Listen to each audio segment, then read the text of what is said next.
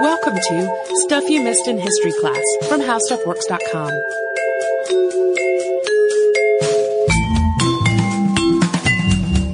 Hello and welcome to the podcast. I'm Holly Fry. And I'm Tracy V. Wilson. So Tracy, yeah, in Yeah. October, in October we had kind of an interesting connection made. We did. Uh, the office of the Chief Technology Officer of the United States, that's Megan Smith, reached out to our podcast about a piece of history that has actually gone missing.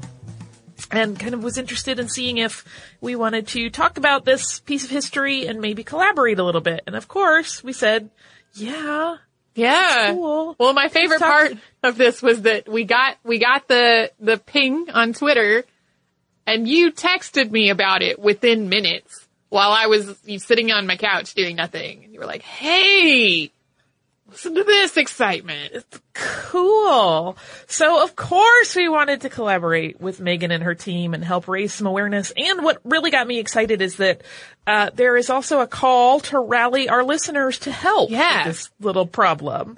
And we're going to tell you more about how you can get involved at the end of the episode. But first, what we're actually going to talk about today is the very early stages of the women's rights movement in the United States. Yeah, we are coincidentally on a suffrage series driven in part by this visit that Holly made to the White House. Uh, and in my case, the much more boring explanation of when the library books showed up from interlibrary loan. That's still very valid though. So we're going to cover uh, today a little bit of biographical information about a couple of the key players germane to this particular slice of that history that we're focusing on. And then we're going to talk about the first Women's Rights Convention. And we'll also discuss this document that was written for the event called the Declaration of Sentiments. And we'll hear from the US CTO, Megan Smith, who I referenced a moment ago, about what happened to that document. So we're going to start by talking a little bit about Lucretia Mott, and she was born Lucretia Coffin in Nantucket, Massachusetts on January 3rd of 1793. She had seven siblings. When she was 13, Lucretia went to a Quaker boarding school in New York State called Nine Partners. And she actually stayed there for a long time of her life. She stayed there after she finished her studies as a teaching assistant when she had graduated. Lucretia often attended lectures by speakers who visited the school, and it was through this, these events that she became aware of the plight of enslaved Africans and also the abolitionist movement. She also learned while at the school that the women teachers were earning less money than the men who taught there. And as she learned more and more about the various injustices of the, so- the society that she was living in, she became more and more resolved to do something about it. So Mott became a well-known anti-slavery speaker and a Quaker minister by the 1820s. And Lucretia had met uh, the man who had become her husband, James Mott, while she was working at the Quaker school. The pair married in 1811, and they set up their household in Philadelphia, Pennsylvania. Uh, James and Lucretia had six children, though one of them died in childhood. And there's not a ton of like when you look at her biographical info, they don't really list out the kids and their ages as often as happens with some of the other women in this movement. But we do know that she had six. They did not all survive. Uh, five of them, though, did live into adulthood. In 1833, Mott was a pivotal member of the group of women who organized the Philadelphia Female Anti-Slavery Society. Her work there cemented her place as an abolitionist leader, and in 1840 she traveled to London to serve as a delegate from the Philadelphia Female Anti-Slavery Society to the World Anti-Slavery Convention. And now we're going to shift gears for a moment and talk about Elizabeth Cady Stanton. I have also heard it pronounced Elizabeth Cady Stanton. Uh, I don't know which is correct. I watched a ton of videos and I mostly heard Katie, but I also heard Caddy in a couple places. So my apologies for, uh, if that rankles anybody one way or the other, but that, we're gonna go with Katie, that just because that's the way I always heard it growing up and it's more natural. Uh, Elizabeth Cady was born in Johnstown, New York on November 12th of 1815. Her mother was Margaret Livingston Cady, and her father, Daniel Cady, was a lawyer, a judge, and a speculator. And he was also a man who, if he had his druthers, would have had only sons, and that was something that he never really made any effort to hide. Although she was not a male child, Elizabeth was educated as one, and it she made it her habit to work really hard to shine in areas of study that had traditionally been associated with boys rather than girls. She attended a local boys' school in Johnstown and studied Latin, Greek, religion, and sciences right alongside her male counterparts, often outperforming them academically.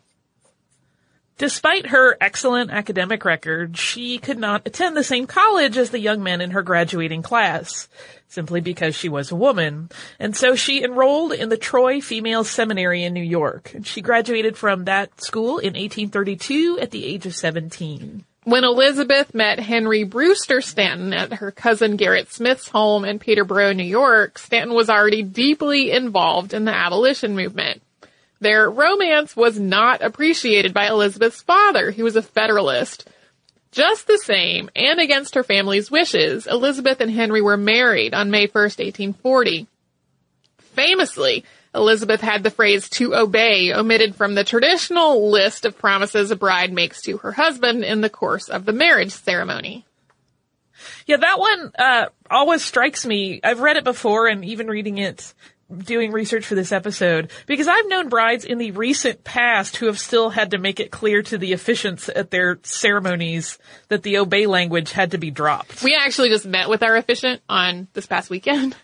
Uh, yeah. and the two things we said were like, we don't want to write our own vows. We, I'm also not saying anything about obeying. And that, I mean, it was not necessary for me to say that for our officiant in particular. She comes from a very progressive denomination. Uh, but she said that she has had people who have specifically asked her to have that in there. How? Odd. I mean, whatever, whatever you want to do, it's your choice. Yeah. Do it. but I was like, really? when my best friend got married, and this is a long time ago, because she and I got married uh, very close to each other in time period. She, her officiant at the last minute had to step out. I don't remember the circumstances, but they luckily had a, another person that was like a friend of a, a, one of her parents' coworkers that was able to do it. And he was very sweet, but she had made very clear that she would not be saying obey. And all he did was substitute out the word serve. Like he didn't understand. Oh dear. But he was, he was so sweet. But there was this beautiful awkward moment in the middle of the ceremony where we all just went, what's, what's she gonna do? But she was, she just kind of laughed and said it and kept going, but it was, it's very funny, but it strikes me as odd that this was something that people were thinking about in the 1840s and yet still in the 20th and 21st century, people are still having these discussions and it is not always clear why that sentiment would not want to be there, but Right. There you go. Uh, so for their honeymoon though, the newlywed Stantons went to the World Anti-Slavery Convention in London, that same one that Lucretia Mott was going to. Henry represented the American Anti-Slavery Society as a delegate, but there was a problem when they arrived because women attendees were initially not granted entry into the event because they were not men. This led to a lengthy and heated discussion of the matter among the delegates, and eventually women were given access, but they had to sit in the back of the hall, and they weren't allowed to participate in any way. They were only granted access to observe. And so, in 1840, Lucretia Mott and Elizabeth Cady Stanton met for the first time at the World Anti-Slavery Convention in London in this newly designated women's section, and both of them were quite furious about it they made fast friends in their mutual uh, indignation over this situation, and they agreed that once they had returned to the U.S., they should set up a women's convention as soon as possible. Uh, the goal of that gathering was going to be discussion about the injustices that women were constantly suffering, similar to the ones they had just gone through at this convention that was supposed to be about equality and progressive thinking. Well, and I feel like this is a good point, or a good moment to point out that even though this was running in a lot of ways in parallel with the abolition movement, and there is a lot of overlap in characters there. At the same time, it's a very valid criticism that some of the same short-sightedness was affecting the women who were leading this movement. It was, a, in a lot of ways, focused mostly on educated middle class and upper class white women, when there were actually a lot more women in the United States than just them. Yes, absolutely. So, after the convention in London concluded, the Stantons came back to the United States and they lived for a little while in Johnstown. Henry studied law with Elizabeth's father until he passed the bar, and then the two of them moved to Albany, New York, and then to Boston, Massachusetts. For a while, Henry practiced law, and he and Elizabeth grew their family. They had a son named Daniel Cady Stanton in 1842, and then two years later, they had another boy, Henry Brewster Stanton Jr. In 1845, Gerrit Smith Stanton was born, and Henry and Elizabeth would eventually have four more children. Theodore Weld Stanton in 1851, Margaret Livingston Stanton in 1852, Harriet Eaton Stanton in 1856, and Robert Livingston Stanton in 1859. And I, I wanted to make a brief aside that one of the reasons that Henry agreed to go study law under Elizabeth's father was kind of like to acquiesce a little bit and be like, hey, I know you don't always like my politics, but I do want to be a good son-in-law and I do want to support your daughter and, you know, give her a good life. And so he kind of agreed to study law along those lines. And also it was, you know, a good way to make a living. But in 1847, Henry's health was really suffering. And so the decision was made that they were going to move to Seneca Falls, New York in the hopes that a change in environment would revive him a little bit. And Elizabeth's father owned a house there at 32 Washington Street, and he transferred that house and the property it was attached to over to his daughter. He basically gave them this new home to live in. This change of scenery was really difficult for Elizabeth, though. She didn't have her network of friends and fellow activists anymore, and her life was really pared down to just taking care of the kids. She and Henry had seven, uh, and also in managing housework. To Elizabeth, this was not a life she could sustain with any sort of happiness. She wrote of this time, quote, my duties were too numerous and varied and not sufficiently exhilarating or intellectual to bring into play my higher faculties. I suffered with mental hunger, which, like an empty stomach, is very depressing. On July 9th of 1848, uh, Elizabeth Cady Stanton was at a gathering at the home of Jane and Richard Hunt in Waterloo. And also at that same gathering, this was, it's often characterized as a tea, but the ladies were really there for the majority of the day uh, was Lucretia Mott, Mary Ann McClintock, Martha Wright, and of course Jane Hunt, the the uh, lady of the house. And Elizabeth had grown increasingly frustrated with the restrictions of a woman's role at the time. And she was sharing this chagrin with her friends and really kind of complaining about feeling very trapped and, and very just frustrated at, at the life she was forced into. And all of the women there really shared in the same experience. They all had been working on the issue of abolition and temperance, and they all had families, and they all had experienced discrimination. So this was definitely like a, a preaching to the choir situation. As the women discussed the problem of how to address their frustrations at always being placed below men, they had the idea of a women's convention, which had first been agreed upon between Mott, Mott and Stanton eight years earlier. This really gained the center stage in their conversation. They decided they would call it a women's rights convention and the ball was soon rolling. And the first women's rights convention was scheduled for a mere 10 days later. Blows my mind that it was only 10 days between having the idea and scheduling the thing. Like, we live in a world where we are scheduling events that are happening in March and we are recording this in November. Yeah. It's, uh, it's very, uh, fascinating, but also exciting. I can't, I would be terrified to put an event together. But before we get into the convention and kind of how they got everyone informed that it was even happening, we're going to pause for a word from one of our fabulous sponsors. This is timely. It's a holiday message. The holidays are almost here. So, so, so scared. See, I'm stammering. That's how scared I right? am. Right? I'm like, uh, we got a phone call from a relative last night about presents and I just wanted to go, we're skipping it. I don't, uh, we probably won't, but, uh, the bottom line is we're all busy and stressed and adding like a layer of stress and busyness by trying to carve out time to go to the post office and ship things is utter misery. Don't do it. Be kind to yourself. Give yourself the gift of time. Uh, don't go to the post office. You have to deal with traffic and parking and other people that are stressed and freaking out. Just use stamps.com instead. You will thank yourself and life will be easier. With stamps.com, you can avoid all of that hassle. Don't go to the post office during the holiday season unless you really have to or you really like someone there.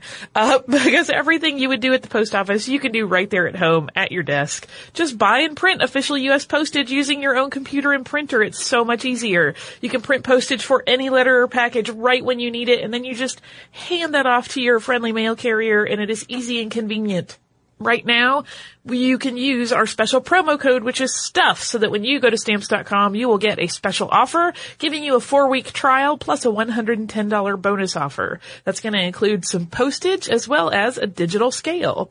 So don't wait. Go to stamps.com and before you do anything else, click on the microphone at the top of the homepage and type in stuff. That's stamps.com and enter stuff. On July 14th, 1848, the following announcement ran in the Seneca County Courier. Women's Rights Convention. A convention to discuss the social, civil, and religious condition and rights of women will be held in the Wesleyan Chapel at Seneca Falls, New York on Wednesday and Thursday, the 19th and 20th of July current, commencing at 10 o'clock a.m. During the first day, the meeting will be exclusively for women, which are, which all are earnestly invited to attend. The public generally are invited to be present on the second day when Lucretia Mott of Philadelphia and others, both ladies and gentlemen, will address the convention. So remember that at this point, Lucretia Mott really did have a fairly significant uh, name as being a really amazing orator, so it made sense that she was the one that they picked to kind of include in their their call to action copy. And this same copy ran in multiple places, starting on July 11th and running for several days, including Frederick Douglass's paper, The North Star. Douglass was also invited to the convention by Elizabeth McClintock, and that was an invitation to which he replied, quote, To be sure I will do myself the pleasure of accepting your kind invitation to attend the proposed women's convention at Seneca Falls. In addition to the announcement in the papers, the ladies mobilized their connections within the abolitionist and social reform communities to try to spread the word. And in the days leading up to the event, Elizabeth Cady Stanton drafted a document modeled on the Declaration of Independence, calling for women's rights. It was called the Declaration of Sentiments, and it outlined the ways in which women had been treated unjustly and called for an organized movement to reclaim rights. The Declaration of Sentiments included 18 injuries and usurpations to women. There were also 11 resolutions to accompany the declaration. And so when July 19th arrived, 200 or 300, depending on the source you read, people convened at the Wesleyan Chapel. Lucretia Mott's husband, James, presided over the meeting. Mary McClintock was appointed secretary of the meeting, and Elizabeth Cady Stanton stated the purpose of the meeting, and then Lucretia Mott made opening remarks. Stanton read the Declaration of Sentiments, and then after a proposition was introduced to do so, it was read again, section by section, with discussion after each piece. In some cases, changes were made to it based on that discussion. The attendants then had further lively discussion about whether men should sign the declaration as well as women. And while eventually the group did vote in favor of this idea, the final decision was actually tabled for the following day since the men would be there at that time. And so the morning session at this point was adjourned until the afternoon. When the group reassembled for the second half of the day, the amended version of the Declaration of Sentiments was read. The document was approved by vote and then circulated for signatures. And then the 11 resolutions were read. The ninth of these was the most controversial. It called for voting rights for women. And while all of the other resolutions passed unanimously on the second day of the convention, this one really met with some resistance. It was simply too radical for some of the women there, but others passionately asserted the need for it. And eventually it did pass with a majority, but not with unanimity. One of the things that is interesting to me about that is that uh, we're not quite sure what order these episodes are going to come out in, but this episode and our Katharine Dexter McCormick episode are are happening near one another. Uh, and so during this episode, it the idea of women women voting was a little too radical, and then we move ahead in time a little bit with Katharine Dexter McCormick, and at that point, voting was what pretty much all the women's uh, rights activists were all on board for contraception had become the thing that was too radical. Yeah, it's always interesting to see how, uh, you know, movements shift and what, what is initially thought of as, as really like too far, we're going too far with this and kind of garners some negative attention, eventually gets superseded by something else and it's just a fascinating kind of ebb and flow to watch. Yeah, so if either remember the Katharine Dexter McCormick episode you've already heard or look forward to it depending on how we eventually run these. Also amid all these speeches on the second day was an address by Frederick Douglass supporting the women's cause. By the time the convention had closed, 68 women and 32 men had signed the Declaration of Sentiments. And of course, this event made waves. The press kind of skewered the effort, and uh, many less enlightened folks kind of preached the danger of letting women achieve equality. In reaction to all of this furor, Frederick Douglass wrote, quote, a discussion of the rights of animals would be regarded with far more complacency by many of what are called the wise and good of our land than would be a discussion of the rights of woman. I'm so frustrated because it's the same situation today, not just for women. for women, Yeah. for people of color, like there are a lot of, we're having the same conversation so much later. Anyway, uh, at the same time, the first women's rights convention had just happened, and regardless of whether, how it was received by the public and because of the outrage, the Declaration of Sentiments gained a lot of attention that it might not have received otherwise. Yeah, there was one uh, write-up that I was reading that was suggesting that Elizabeth Cady Stanton was kind of an early adopter without this exact phrase of like, you know, no press is bad press. She was like, well, they're they're talking about it in all the papers, so more and more women are going to hear about this. So I guess it's not all that bad. Uh, I do want to take a moment and talk a little bit about how history is sometimes framed because there's been a lot of discussion, particularly around this convention and the sentiments in the beginning of the women's rights movement in the last year or so. Uh, one thing I want to point out is that sometimes you will hear people loop in Susan B. Anthony as having been present for this convention. She was not. That information is not correct. Uh, while she and Elizabeth Cady Stanton would work closely together in the fight for women's rights in the 1850s and beyond, they actually had not even met in 1848. They didn't meet until 1851. So she sometimes kind of gets backwards engineered into it, but she wasn't actually there. In her 2014 book, The Myth of Seneca Falls, author Lisa Tetrault asserts that in some ways the importance of the Seneca Falls Convention was kind of backwards engineered by women's rights activists when the movement reformed after it paused during the Civil War. And Tetrault's book really suggests that both Elizabeth Cady Stanton and Susan B. Anthony kind of leveraged information about the Seneca Falls Convention to achieve two ends. And she makes it clear that it, it's not fabrication, but the way they framed it really kind of sets up these two things. One, they used it to dismiss the American Women's Suffrage Association by indicating that they had they, meaning Elizabeth Cady Stanton and Susan B. Anthony, had been much more a part of the start of the movement, and that validated their group, which was the National Women's Suffrage Association, over that competing group. And two, that it cemented their own positions and influence within the women's movement to kind of indicate that they had been there from the beginning. This is another reason why it's really cool that we're coincidentally doing this episode and one on Katharine Dexter McCormick at the same time because you can see ahead in time a little bit continuing disputes between different organizations working toward the same ends, which is the case in a lot of social movements, but like that did not go away with these particular groups. Yeah. So because this is still a really new book and it's a great new take on women's history, it's been discussed a whole lot at the moment and it is worth a read. There's a lot of really impressive research in it. We are going to next share an interview segment about the Declaration of Sentiments that I'm really, really excited about. But before we get into that, because it's really wonderful and I want it to stand all on its own without interruption, uh, let's pause for a word from one of our sponsors. As the first official women's rights document on record in the United States, the Declaration of Sentiments is incredibly important. So where did it end up? Like the actual piece of paper that they worked on? Uh, that's actually a bit of a problem. But instead of telling you about it ourselves, we're going to let Megan Smith, who's the United States Chief Technology Officer, explain things. I was fortunate enough to get to speak with Megan while visiting Washington DC recently, and we talked a lot about the importance of women's history and Megan's interest in the Declaration of Sentiments specifically, which actually led to the discovery that no one is entirely sure where the original document actually is. So let's jump into that conversation.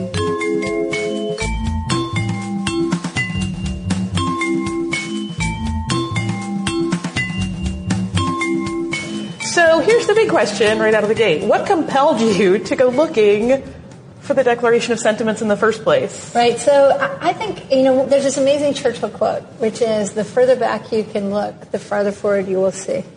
And so as U.S. Chief Technology Officer, I'm trying to help us with the future, with the economy, with empowering Americans, and uh, all the things that it takes to unlock the potential of all American people and people around the world to do their thing. And one of the things that's interesting is to look at the challenges that we've had in coming to the table. In this case, women's rights and the challenges women face, especially in science, technology, engineering, math. Why is it that there's so few of us proportionally? And yet, if you look into history, you find astonishing things like uh, Grace Hopper, the rear admiral in the Navy who invented coding languages. The idea of a translator or a compiler that takes this machine code from your Englishy Java or whatever it is. So she's the creator of that. She's an Edison level American. Why doesn't everyone know her name? Yeah. Or Ada Lovelace from England who invented the idea of algorithms. Or Katherine Johnson, the African American woman who calculated the trajectories for Alan Shepard, first American space, John Glenn, first American around, and the Apollo mission. You know, in the Apollo movies, we never see a technical, mathematical, elite African American woman. We need to know these stories because in knowing them, they know that even if we weren't proportionally there, we were always there at the elite level contributing. And this story is about civil rights, which is interesting. Well, and at what point did you realize it was actually missing? Yeah, so when I first got here, um, I asked uh, the archivist of the United States, David Ferriero, who's tremendous, whether he had it. And he said he would go look for it through the archives, but he said this it, because it was not originally a federal document, we might, we might not have it.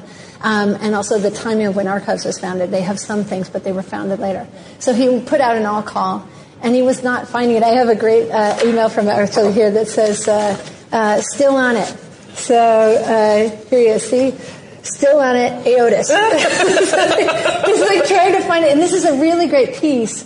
So you know, the Declaration of Sentiments itself is the original document from Seneca Falls. Seneca Falls is where the very first Women's Rights Convention occurred and happened to be in the United States. Um, and they gathered, I believe actually that Seneca Falls, because so much of abolition and women's rights were there, a lot because of the Erie Canal. You know, the commerce, Yep. like the Silk Road, is where not only goods are traveling, but ideas and conversation. Right, so they were right on the canal, and they were part of that. So they called this convention, and so uh, David had sent over the original documents they found from the newspaper call that went in, and he said that uh, they found the table on which it was written, and they found several other things, a pamphlet that was typeset from around the time, but not the document. And so we called Seneca Falls, we called different people. In Seneca Falls, they don't know where it is. They think it may be lost to time. Their theory is that Frederick Douglass, who attended the convention, Elizabeth Cady Stanton was the original woman who, person who wrote uh, the Declaration of Sentiments. It's, it's written based on the Declaration of Independence. So it says we hold these truths to be self-evident that all men and women are created equal, and then it gets into the sentiments. But we have the content because we think uh, the source is Frederick Douglass. He, of course, was an incredible uh, writer, printer. He printed the Northern Star. And so we think he took it to Rochester because it is printed in the Northern Star. And one of the clues we received from this great guy named Mark says he actually has a copy um, of the original. He thinks there's only two that exist. The original Northern Star on page one with the declaration on it. It also reports, he says, on the Rochester Women's Convention, which was the second one.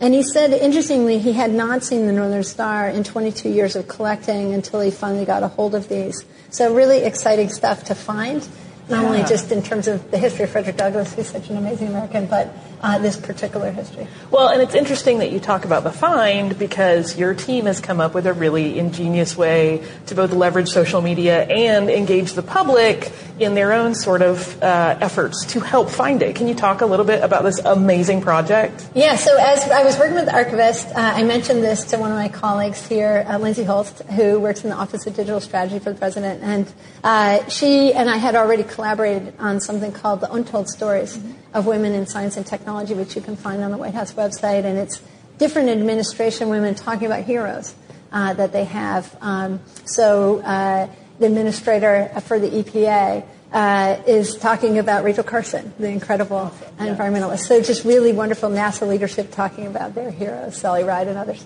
So we had done that work, and I mentioned this to Lindsay, and she's like, "We need a treasure hunt."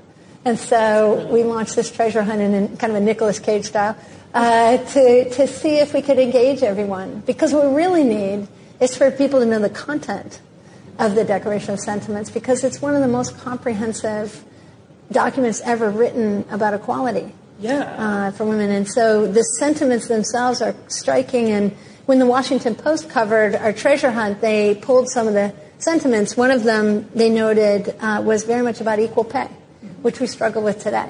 You know, 79% and around the world uh, for their challenges. So you kind of look at Elizabeth Cady Stanton wanted to go to university. She wasn't allowed. So, you know, it's asking for rights to go to school, which is not unlike Malala Yousafzai. So we have the same reality. If you look at each of the sentiments, you could kind of almost redline them and say, how are we in the United States? How are we in, in different countries? So, how long do you think the Find the Sentiments project will go on? Is this planted as a long term thing, or do you have an end date attached to it? We're going to keep looking until we find more and more things. What's been really fun is to not only be looking for this, the sentiments, the declaration itself, but all the other things that are surfacing. Uh, the Sewall Belmont House here is uh, a wonderful house that's really the, the final home of the National Women's Party for women's suffrage, there was, of course, the National Women's Suffrage Party that was founded by Susan B. Anthony, Elizabeth Cady Stanton, and others. Uh, Alice Paul later added the National Women's Party with a federal strategy. So there was a state and a federal strategy working together. Um, so apparently there's a flag that's missing, this beautiful flag where every time a state would ratify the 19th Amendment, they would sew on another star. And so at the very end, there's a picture of her with the flag standing on the balcony. And there she is, you know, Alice Paul, who was the first woman, the first person in the history of our country to figure out to protest the White House were the suffragettes. So this was her federal strategy, leadership. Mary Church Terrell, founder of the Deltas, uh, and, and this group together doing this work. I would love to find that flag. And the Sewall folks have been looking for it for a long time. There's also a pin that um, there's a movie right now called Suffragette yeah. uh, about the British women. Um, what happened was in um, Parliament recently released some testimony from 1912 of the women who lived in the tenements, this particular group that worked in uh, the laundry. And it's true stories. It's based on true stories of their testimony in Parliament trying to get the vote, secure the vote based on their lives, together with surveillance that was going on from the police. And so the story of the film Suffragette ensues from there, and it's it's uh, led. Uh, Emmeline Pankhurst is played by Meryl Streep, and so she has a short part of but the film itself is about the foot soldiers, they call it. And so Alice Paul was actually in England in those times and then came back and was part of this federal strategy. So at the time, they were sent to jail uh, a lot for fighting right. for the vote. And they created a pin in England uh, that's a jail door. And so Alice, when she came back and began this idea of protesting the White House, every time they went to jail, she would, uh, she eventually got a, a beautiful pin uh, that we're trying to get a 3D printing model from our youth to make anyone be able to print them. Um, that, that any woman who went to jail, hundreds of women went to jail. Uh, there was a terrible night on the 9th, I think it's the 14th of November, called the Night of Terror, when they were beaten very badly, uh, but often force-fed because they would go on hunger strikes. Just brutal.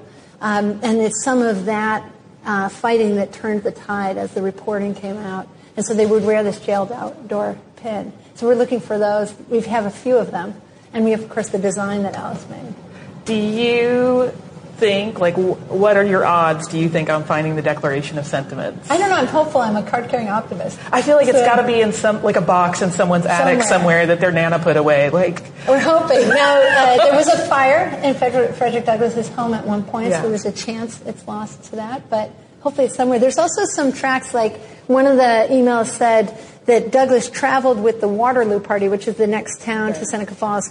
Um, that maybe there's a woman who was making gloves who became a printer. Maybe she has the original and sent another copy. Who knows?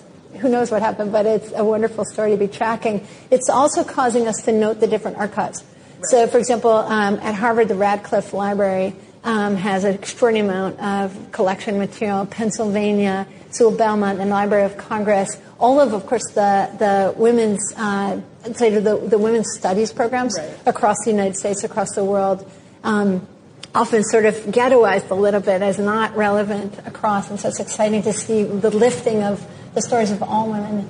Um, Are they working to develop like a comprehensive database of what they all have? We're reaching out to all of them and see if we can kind of create a gathering. We're, you know, on our way to, to the Women's Equality uh, whatever it, the, our 20, in uh, in what five years we're five years out right for celebrating that centennial. So you know can we get together and see what we want to do and look at the history? And also from a digital perspective what kind of editathons can we do? I was looking at uh, Queen Victoria versus Napoleon's uh, Wikipedia pages and I did a word count on them. Victoria's half the size of Napoleon. Now Napoleon we love to look at because of his his military strategy. So there's a lot of detail in there, so that may be part of it. But I think both of them were complicated historic leaders that deserve equal length. Well, Victoria is one of my favorite people, and I carry her picture, so you're speaking my language. but these editathons that we could do to make sure that Yeah. in Wikipedia and in our online archives are really carrying the history of everybody because like the church quote, it's so important to know your history in order to know your future and especially for young women today, young people of color who sometimes are coming up against not so much overt bias anymore, but institutional or unconscious bias. It's very confusing why is this happening to me? And if you don't know the history of what's gone on and what we've all worked together as humanity to get to, you don't really understand why you're not getting heard in a meeting or you're not getting promoted, you're not getting these things. And it's because we're still on a continuum to getting to full equality for everyone.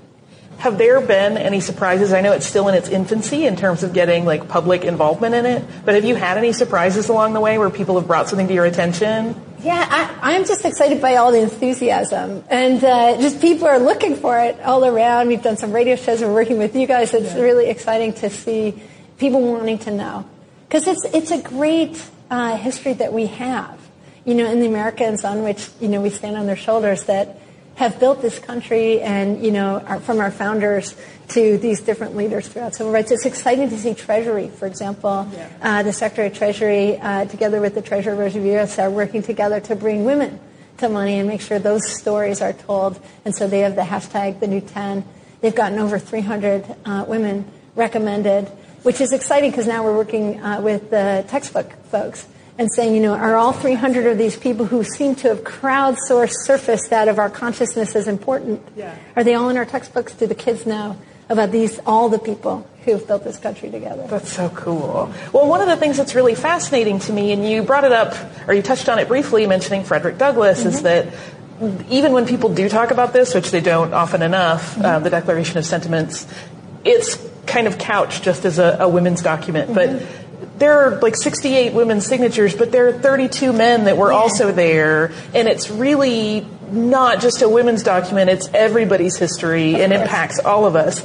Is there, have you had any challenges or are you seeking out new ways to sort of frame that and get that point across that this is not just a women's issue, but an everyone's history issue? Yeah, I think actually we're seeing that across the globe. Uh, you know, the United Nations just uh, ratified the Sustainable Development Goals.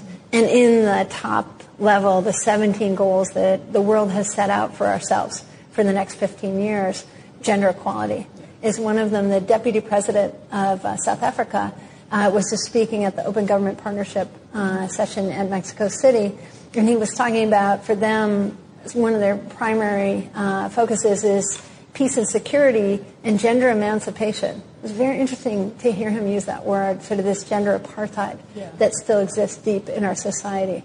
Uh, so I think that um, working on these issues is coming to the forefront of all of our thinking. There's an incredible quote in the uh, Jefferson Memorial, and it says, I, I, I won't get exactly right, we'll, we'll maybe put it in. It's, uh, I'm not a fan of the frequent change of law, he says, uh, but I do think that as the human mind advances, as we become more enlightened, we come to know new things and understand things. And you, you can't fit the coat you wore as a boy, just like ideas just don't work as those of our barbarous ancestors.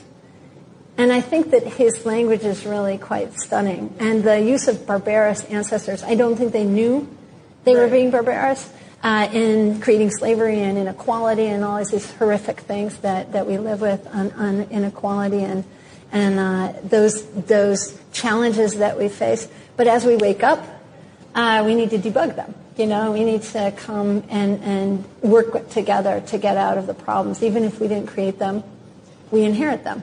And so gender equality, you know, racial equality, non-age discrimination, all these pieces, uh, socioeconomic, are a big part of the goals that the United Nations and the world has set for ourselves and the global goals, which include justice and equality and economic opportunity and being great to our planet and all of those pieces. So, speaking of goals, when all of this is said and done, when you guys decide it's time to wrap the Declaration of Sentiments uh, search, whether we found it or not, like, what do you really hope that people can take away from this having happened? I think that we want, even if we can't find the physical document, we want the concept and the knowledge of the document and knowledge of its content. So many people, if you mention Seneca Falls, they maybe have heard of it. You know, President Obama often says from Seneca Falls to Selma to Stonewall, you know, talking about the different moments, you know, whether it's from Philadelphia and independence all the way through these moments uh, in our country where we come to work on our equality and uh, the arc of justice, as, as he says, as King said. Um, so our hope is that we get this inclusion of all of us and that documents like this and their deep content, the specific sentiments, when you read them, they're so comprehensive. And we so are still working on all of them, you know, are there for us as a vision for where we want to be. And lastly, uh, where can people go to find out more and if they want to help with the search? Yeah, so hashtag find the sentiments on Twitter and then whitehouse.gov, uh, find the sentiments with dashes between or just search and find us. And so learn more. There we have a post that details it. There's also a form that you can fill out and send us great information as you find it or put it up on Twitter with us. And we'll just keep looking together. And, and we're interested not only in the Declaration of Sentiments, but all the other kinds of things like the pin, the flag, any kind of thing that tells the story of women's civil rights, women's equality, or anybody's equality. We want to be standing that up and sharing that with each other. I love it. Megan, thank you so much. This has been really amazing. Thank you. And I'm so excited to get people involved and get more hands on deck to be on the search. Yeah, we need everyone on this. Yeah, Thank you. excellent. Thank you so much.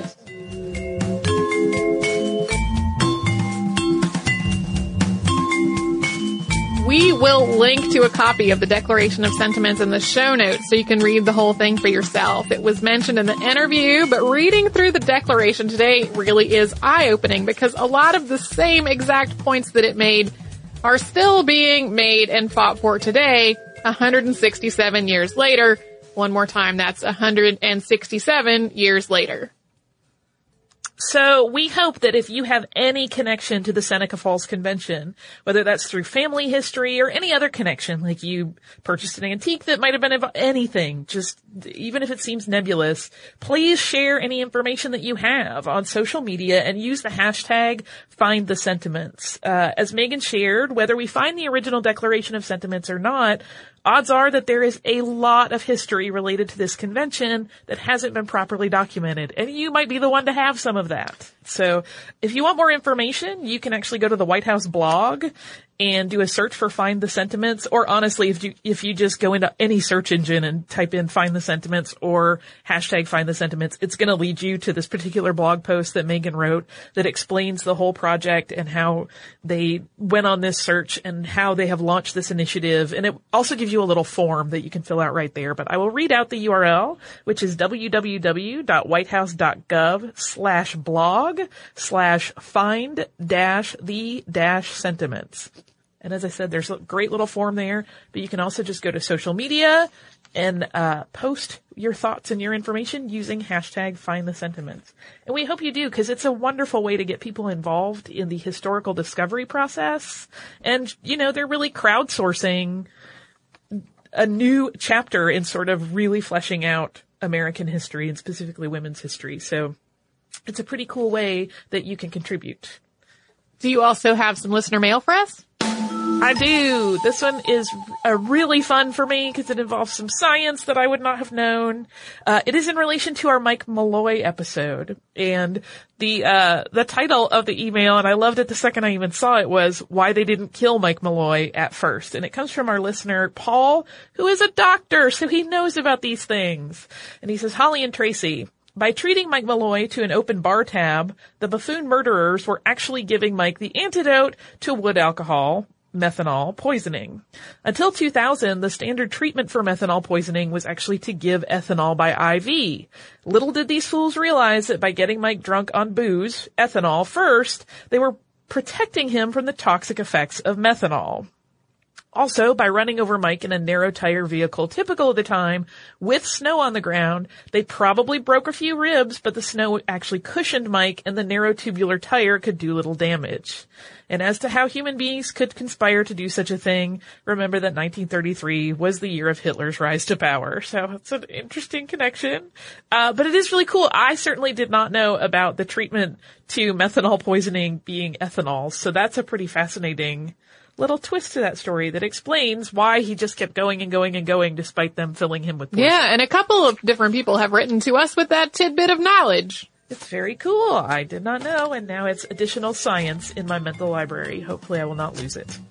If you would like to write to us, you can do so at historypodcast at howstuffworks.com. We're also at facebook.com slash missedinhistory, on Twitter at missedinhistory, at pinterest.com slash missedinhistory, and at missedinhistory.tumblr.com. You can also find us at, on Instagram at missedinhistory.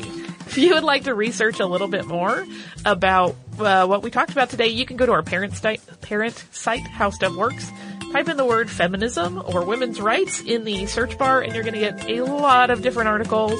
We'll have a lot of crossover as well with uh, the ladies from Stuff Mom Never Told You in those results. And there's just a great whole wealth of knowledge to explore. You can also visit us at missedinhistory.com where we have all of our back episodes archived for you. We have show notes from the episodes that Tracy and I have worked on together and occasionally other little goodies. So we encourage you to visit us at howstuffworks.com and